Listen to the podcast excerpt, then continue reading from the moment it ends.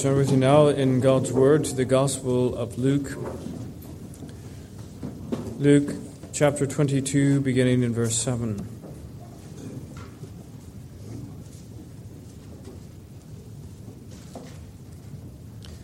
Then came the day of unleavened bread, when the Passover must be killed. And he sent Peter and John, saying, "Go and prepare the Passover for us, that we may eat." So they said to him, "Where do you want us to prepare?" And he said to them, "Behold, when you have entered the city, a man will meet you carrying a pitcher of water. Follow him into the house which he enters. Then you shall say to the master of the house, 'The teacher says to you, where is the guest room, where I may eat the Passover with my disciples?' Then he will show you a large, furnished upper room. There make ready." So they went and found it, just as he had said to them, and they prepared the Passover. Let's pray. Heavenly Father, your word contains many mysteries. There is too much in it for the greatest of minds to comprehend. Yet, Lord, even little children can understand that which is needful, that which is necessary for them, that which you have intended for them to receive. And so we pray, Lord God, in this portion of your own inerrant and inspired Holy Scripture, that you would bless it to us, that we would receive all the truth, admonishment, and encouragement that you have for your people. We ask this in Jesus' name. Amen.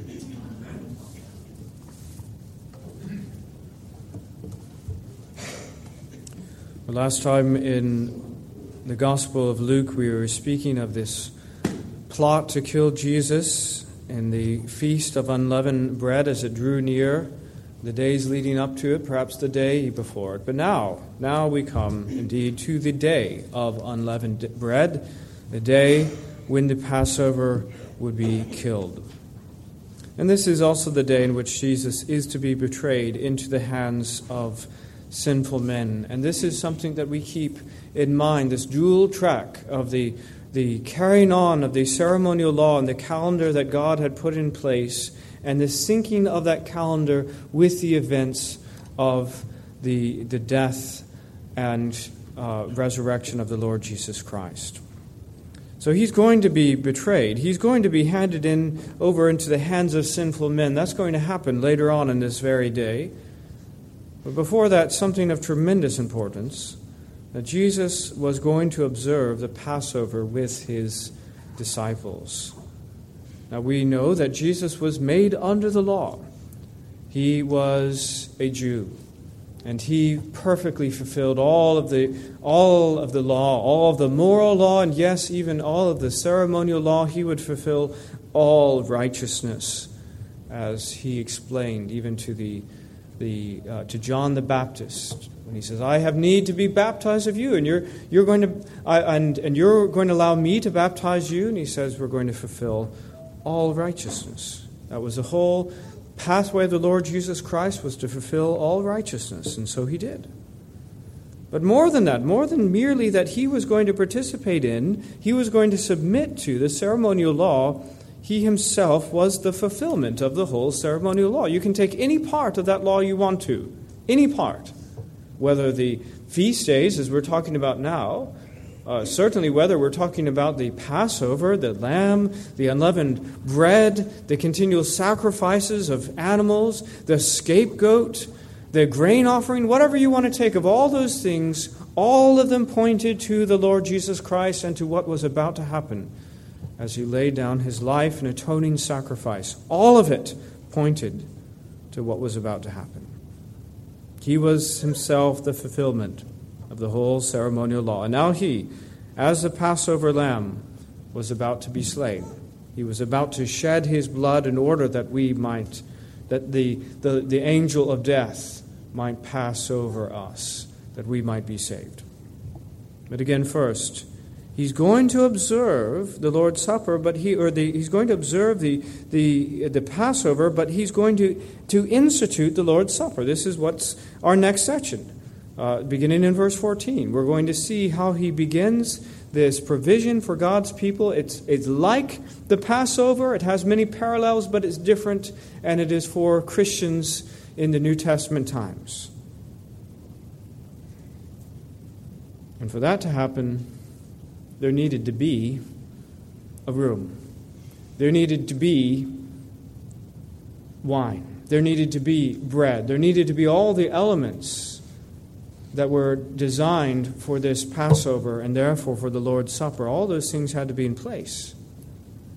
And friends, this is the seemingly simple point of this sermon, that all of God's providence was utilized in order to make sure that these things were in place in order that his means of grace would be available for his people. And the title of this sermon is The Providence of Salvation.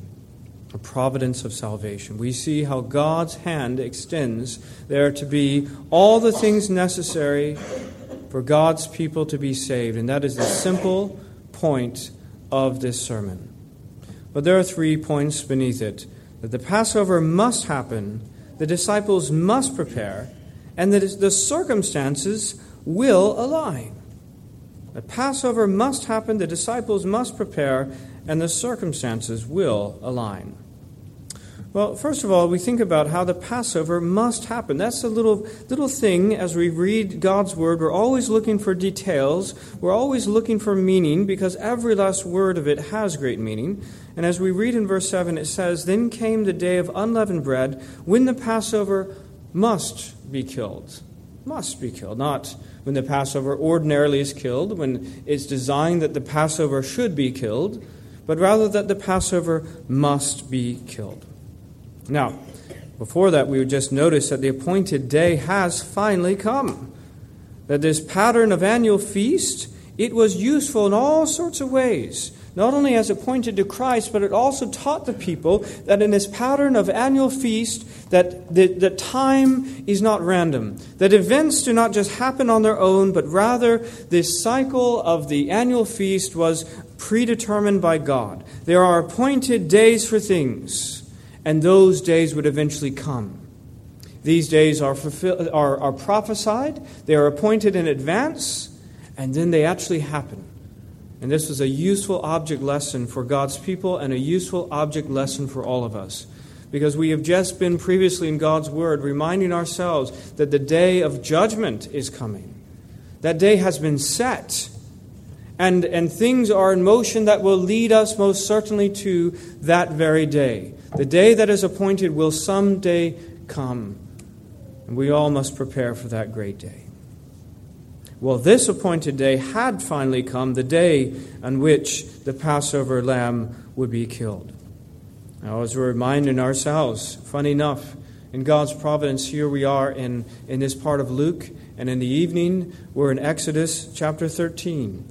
In Exodus 13, verse 8, "And you shall tell your son in that day, saying, this is done because of what the Lord did for me when I came up from Egypt.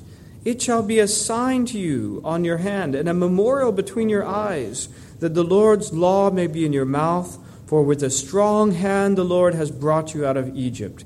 You shall therefore keep this ordinance in its season from year to year." There was significance to what happened in the Old Testament. And the greatest of the events of redemptive history in Old Testament was the Exodus, bringing them out of the land of slavery, bringing them into the promised land. And to do that, there must be a Passover. And all the circumstances were settled so that there would be a Passover and that there would be a continual memorial of that great event from year to year, all pointing to the Lord Jesus Christ. And that day, and the significance for this particular day of unleavened bread, for hundreds of years they had kept that feast, and now the great day had come. Eventually there would be the year in which the type would coincide with its fulfillment in Christ, and this was that year, and that was that day. The appointed day has come, in which the Passover must be killed. This word must. Again, not should or would or could, but must. This little Greek word of necessity, of inevitability. Well, we have seen this word many times before in the Gospel of Luke. I don't know if you've noticed it. But just to refresh your memory, back in chapter 4, verse 43, he said to them, this is Jesus speaking, I must preach the kingdom of God to the other cities also, because for this purpose I've been sent. It's not I should. It's not I would like to. It said I must do it. It's been appointed by my Father, and so I therefore must do it. Or maybe Luke 9:22. The Son of Man must suffer many things and be rejected by the elders and chief priests and scribes and be killed and be raised the third day. He must. He's been appointed. This is the great work that he's been given. Yes, he was given the work of preaching. But even beyond that, he was given the work of dying. He must suffer many things. He must be rejected by the elders. He must be killed. And these things were being fulfilled now, this time. Indeed, even more recently in Luke 13:33, I must journey today, tomorrow, and the day following, for it cannot be that a prophet should perish outside of Jerusalem. This is the Lord Jesus Christ, and he is telling us that these things are inevitable, these things are necessary, they must and they shall be fulfilled. And he says, and the Word of God now says that the Passover lamb must be killed. Now, friends, Christ was the lamb slain before the foundation of the world. It's very clear that in principle these things were done from the very beginning. But that doesn't take away from the fact that they must have a fulfillment in actual time and space. And this was that day, and this was that time. The Passover lamb must be killed. But secondly, the disciples must prepare. This is what's interesting to me. Maybe it's interesting to you as well. You would think maybe if you were God that you would just go around making things appear out of thin air. And the things that you want to happen, they would just happen as if they were of magic. But friends, the Lord doesn't work that way ordinarily. Because he sends, the Lord Jesus sends his disciples to make preparations. In verse 8, he sent Peter and John saying, go and prepare the Passover for us that we may eat. Now, the Passover must happen. But we see that the disciples must prepare for it. Now, I'll just note in passing that it is Peter and John. Who is it that are sent? It's Peter and John, the two closest, most trusted disciples. And it reminds us that this Aaron is too important for him to send just anyone. Now, I just say, by the way, to you young people, children and young people, some of you are wonderfully reliable. And adults would be glad to send you to do anything, and some of you a little less so. Now, let me tell you that all the disciples, save from Judas, were going to be saved, weren't they? Do you believe that, children? All of the disciples were going to be saved. But you know what? The rest of them, apart from those two trusted disciples of the inner circle of John and Peter, they missed out on this little thing. And they missed out on a lot of other things in the course of their time. They missed out on the transfiguration. They missed out on any number of things because, yes, they were part of God's people. Yes, they would be saved. But they weren't the most trusted. They weren't the closest. Their fellowship with the Lord Jesus wasn't as close as it could have or maybe should have been. And therefore it was their loss. Their experience of being a disciple was not everything it could be, because they were not as close to the Lord. They were not as useful, and therefore not sent on as many errands of the Lord as maybe they would wish in eternity. To be sent on an errand of the Lord is not a drudgery to endure, but it is an honor to be thankful for. And it should all be our ambition, even old people. It should be our ambition to be on the Lord's errand. Well, another thing that I'll mention again is the inclusion that we may eat. Have you noticed that? That we may eat. And soon enough we're going to come in the next section to the verse 15 where he said to them, with fervent desire I have desired to eat this Passover with you before I suffer. He wants to eat this meal together. And this provision that he is making for the very last of the Passover meals and the very first of the Lord's Supper It is specifically so that he might eat together with his disciples. And friends, I hope that you understand that and believe that. And if you receive the Lord's Supper this evening, that you think that God has made provision in order that we might eat together this great supper. What a thought, that the Lord Jesus Christ eats and receives with you in this way, spiritually having fellowship with you. Well, the main thing, these are interesting points and things that we should learn from. The main thing is that this is going to, that the Lord Jesus is commanding some of the disciples to go and prepare the Passover. It's going to happen. That much is absolutely certain. It was in the Word of God. And we know just recently, heaven and earth will pass away, but my words will by no means pass away. It was going to happen. Yet he nonetheless sends the disciples to prepare, to make preparations for this supper. Do you understand that in God's work of redemption that he uses people? It's an amazement to me. The more that we know about the sovereignty of God, the more that we know about his absolute power. He spoke the whole universe into existence just by the word of his power, and he does it so very easily. The more that we think about this, the more amazing it is to us that he would use us at all. Because friends, I want you to know that he could very easily snap his fingers and a Passover meal would have appeared. He could have done that. But he uses means, he uses instruments, and in particular, he uses people to do it. What an amazing thing. So they said to him, verse 9, "Where do you want us to prepare?" Now, skipping all the instructions, which we're going to talk about in a minute, but skipping all the various instructions which he gives, which are very detailed, and all the circumstances are just perfect, the outcome is that they prepared the Passover. And what I want to say about this is that the disciples were simply obedient to the command that they had received. Even though it seemed rather unlikely, although they had no money in their hands. Now think about that. Sometimes I send some of you on various errands. We need this or we need that. We need digital thermostats so we know how hot it is and open windows when it gets too hot. We need microphones and we need speakers, and we need a piano, and all the rest of these things. But thankfully, in God's goodness, I normally send you with money to go do it. Lord Jesus just sent these disciples, with no money in their hands, to do the work. In fact, interestingly, the disciples were thinking that he was going to send Judas. When he tells Judas, the thing that you're going to do, you go ahead and do it. All right, go ahead and get it over with. They thought that it had something to do with going and buying provisions because he had the bag. But in fact, the provisions had already been provided, and it had nothing to do with money. God's wonderful provision is met in these disciples' simple obedience to go and do what they were told, to make provision for the Passover. And so they did.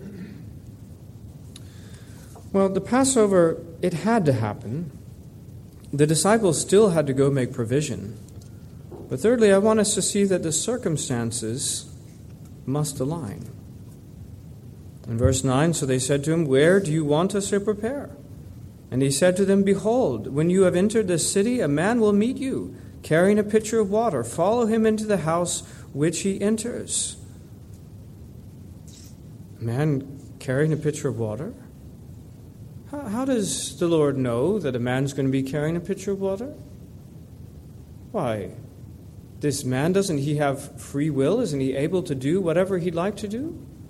How is it then that it is even known in advance that somebody's going to do something? You do understand, of course, that if anyone, even if you were not God, were to know entirely what you were going to do, in some sense then you have to say, well, the action that you're about to do is necessary. The mere action of me lifting this glass, if any one of you knew for certain that at precisely this moment I was going to do it, well, it kind of seems like this thing is a necessary thing, isn't it? Well, friends, this is the wonderful mystery of the reality of God's sovereignty and of our own free will. The reality is that no one put a gun to my head to lift up this cup, yet the Lord Jesus Christ knew that. The Father knew that I was going to do it, and to add to it, the Father determined that I was going to do it from all eternity. And so he did with this man, this unnamed man whom they met. God had determined that he would decide on that day to carry this pitcher of water at that moment, that he would be encountered by these two. When you have entered the city, a man will meet you. Now, how does the Lord even know how fast they're going to go? Who's setting the pace here as they're walking into the city? Is it Peter or is it John? We know that John walked faster than Peter. John was a younger man, and he beat him to as he ran ahead soon enough. In just a couple days, few days from now, he's going to be running to the tomb, and he's going to outrun Peter. The Lord knows all those things, doesn't he? This is all in accordance with his own perfect plan, and he knows that the circumstances will align because he has determined them to be. And God's sovereignty extends even to the actions and decisions of man. Well, so he's going to see them. The man is going to meet them. In verse 11, then you shall say to the master of the house, a teacher says to me, where is the guest room where I may eat the Passover with my disciples? Where is it? Amazing thought. Imagine going up to someone in such a circumstance. Where is the guest room where I may eat the Passover with my disciples? And there's no hint here that there was any pre-arrangement, that they had made this meeting at all, and it's merely that God had need of it, just like he did the donkey. Do you remember that? The donkey. What are you doing, loosing the colt? He says the Lord has need of it. And that was enough. Friends, that should be enough for us as well. I don't know if this man had any plans for his guest room that day, but the Lord had need of it. And we all should be ready, shouldn't we? Even as the disciples should stand ready and make themselves useful and be willing and able to be sent on errands of the Lord to their great honor and privilege and blessing, so we should be ready to have our things being used. The Lord has need of this guest room. A furnished guest room, by the way. A furnished guest room. It's not wrong to have possessions. It's wrong to withhold them from good use. It's wrong to not to use them in selfish ways. But it's not wrong to have possessions. The Lord glorified himself in the use of this furnished guest room, a provision that ordinarily this family didn't need. Why? Because it wasn't being used. It's a guest room. It's an upper room. It's furnished. But the Lord had need of it. And there he will show you a large furnished upper room, and there make ready. And in verse 13, so they went and found it just as he had said to them. Imagine how their faith is being enhanced and confirmed as they have these, they hear the instructions and they walk into the city. Maybe they're wondering, should we walk faster or slower? Or I don't know, because are we going to miss this person? No, they just walk, and they get there, and there's the man carrying water. And they go, where's the teacher says, where's the room that we can have the Passover? And expecting maybe that the man's going to say, well, I don't have an extra room. I live in a shack or something. And he says, oh, follow me. And they do. Well, they found it just as he'd said to them. God's sovereignty in the providence, in the actual working out of affairs of mankind, is intimately related to his sovereignty in creation. They're two different aspects of the very same thing. You know that God spoke this world into creation, into existence. You know that in Genesis 1:6, God said, let there be a firmament in the midst of the waters, and let it divide the waters from the waters. Thus God made the firmament and divided the waters which were under the firmament from the waters which were above the firmament, and it was so. And in fact, as you go through the days of creation, over and again, you hear this refrain, and it was so. God said it, and it was so. Well, the Lord Jesus said that this was going to happen, and it was so. Now, if you were John, seeing these things happen just as it was, surely your faith would be strengthened. Surely you would be prepared just a little bit more to come than to the empty tomb and to believe and to receive these things as you see them being fulfilled before your eyes. And friends, this is for you as well. That as we see these things fulfilled in Scripture, happening exactly as they were, we know that His promises to us are true. When He says that all who believe in the Lord Jesus Christ will be saved, when He says that He is coming again to take His people with Him up into heaven, to be with Him forever, to make a new heaven and a new earth, when He says that He's bringing this wicked world into judgment, and friends, we can believe it. All these things will happen exactly as He has said. And all that is given to us is to obey, because we know they're going to happen. Now, let me speak a little bit more particularly about this. Let's go from the very biggest thing down to the very smallest thing that this passage teaches us by way of application. All right, let's start with the very biggest thing that we can imagine, which is that the Lord is sovereign over everything, absolutely everything, because He is the Lord of the universe. That is His name, that is His title. He is in charge of everything, and that, my friends, includes what people do. The reason, again, why He knew exactly what that man would be doing, exactly at that place in time, is because He is the sovereign Lord of the whole universe. He determines all of their actions. And we should take great comfort in these things. Because you know what? If His sovereignty only extended to mere material things, that wouldn't do us much good.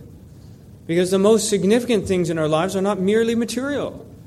All right? If we believed in a God that could keep the lights on at our house, but didn't believe that he could keep us alive, or that He could keep our enemies at bay, or enable people to provide for us in various ways, or to be of assistance, or however it might be, it wouldn't do us much good. All the most significant things that happen in this world go down to the decisions of people, and God, yes, even has those things all in hand. And we should take great comfort in that, knowing that there is not a single molecule, not a single subatomic particle that is astray in this whole universe, nothing that is outside of His sovereign control. And He can even, by the way, get this, He can even overrule ourselves to bring about the best outcomes. Some of us who have been walking in this Christian road for a while, know that's true. Because sometimes the things that we want aren't the best things. Sometimes the things that we want are wrong. And the Lord is able to overrule even our bad decisions to bring about His good outcomes in the glory of God.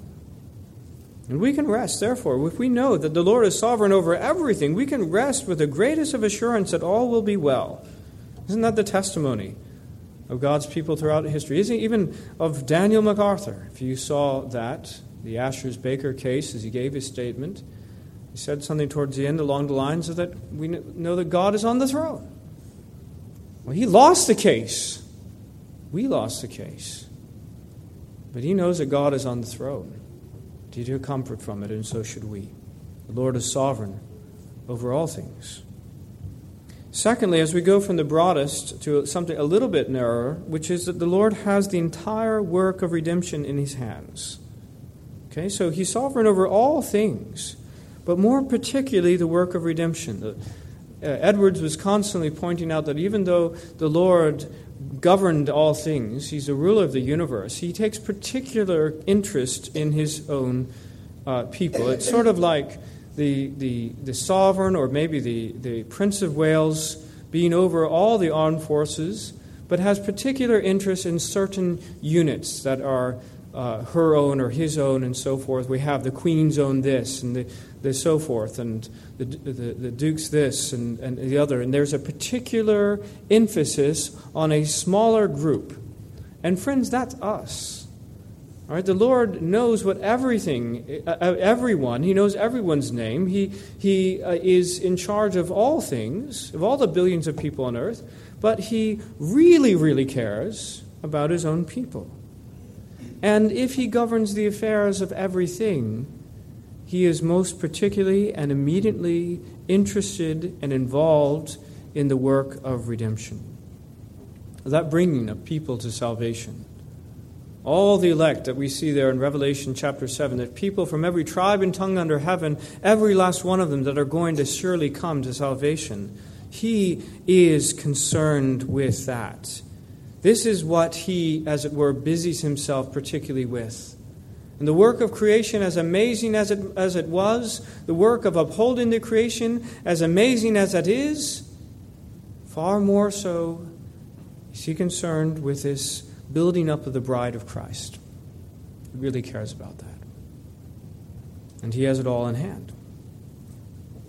And thirdly, if we think about the fact that he's in charge of everything, but he's more particularly concerned with the work of redemption, of the salvation of men and women, and children. He also cares about the means of that redemption. Right? Because just because God's on the throne, firmly directing all things, and particularly the work of redemption, doesn't mean that he's not concerned with the details of how it's going to happen. That's what we think about. The means of grace are the details, the little things that he uses in order to make it all happen. Particularly the ordinary means of grace, preaching the Word of God, the sacraments and prayer, but actually that category extends to everything that he uses to bring us to himself. And he's not constantly just snapping his fingers, making things appear and disappear like a genie. Quite the contrary. And I would say the single greatest lesson of this passage is that he is completely concerned with making provision for the ordinary means of grace. He determined that this means would be available for his disciples. He wanted them to partake of the Lord's Supper in order that they might benefit and they'd be strengthened on the eve of his departure, and he made provision for it. He did not just say, I will somehow uphold you. He says, I'm going to give you the means. He provides the Lord's Supper. He provides a long teaching session on the doctrine of the Trinity. He is teaching them doctrine. He provides the Lord's Supper, and he is praying for them in the high priestly prayer. He is eminently concerned with delivering the means of grace to his disciples on the eve of his departure. And friends, that care, that provision, that planning that goes into each and every one of the Lord's Day services. What I do, what we as elders do, is absolutely nothing in comparison to what the Lord Jesus Christ has done for this to have happened. Yes, Friday night I decide what tunes that we're going to sing and what hymns and what we're going to read, and I send it out to you all late at night, and so Saturday morning you can get up and take a look at these things and prepare yourself for the Lord's Day. But friends, that is nothing compared to the minute planning that the Lord Jesus has done for each and every one of these Lord's Days in order that he might feed you, in order that he might provide for you, because this is his great concern, that you have the means of grace to bring you to salvation and to uphold you and build you up in the faith. Sovereign over everything. He's more particularly concerned with the work of salvation. And within that, he is very much concerned with the means of bringing that about. And finally, he is particularly in this passage concerned about the Lord's Supper. Fourthly and finally, this supper prepared in the good and generous providence of a good and generous God. He was going to have that supper with his disciples. He made use of instruments. He made use of his disciples to make it happen. But this was his plan. This was his provision. This is what he wanted to feed his people spiritually. Yes, then actually physically, but also particularly spiritually. And friends, in God's providence tonight, we'll partake of the Lord's Supper. And all during that administration, all during your reception of it, I want your thought to be that this is all at the Lord's direction for me. He's moved heaven and earth in order that I might have, yes, even the elements, yes, even the outward signs of these things, but far more so the inner spiritual reality of them. He has moved heaven and earth that there might be a Passover lamb, that he would die on an appointed day, and what is more, that he would rise again the third day, and that all who believe in him and all who feed on him spiritually would be saved.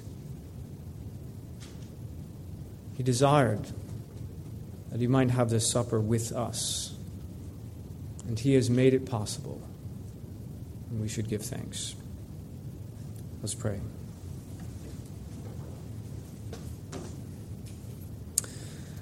Sovereign Heavenly Father, There is nothing in this whole creation that you do not control.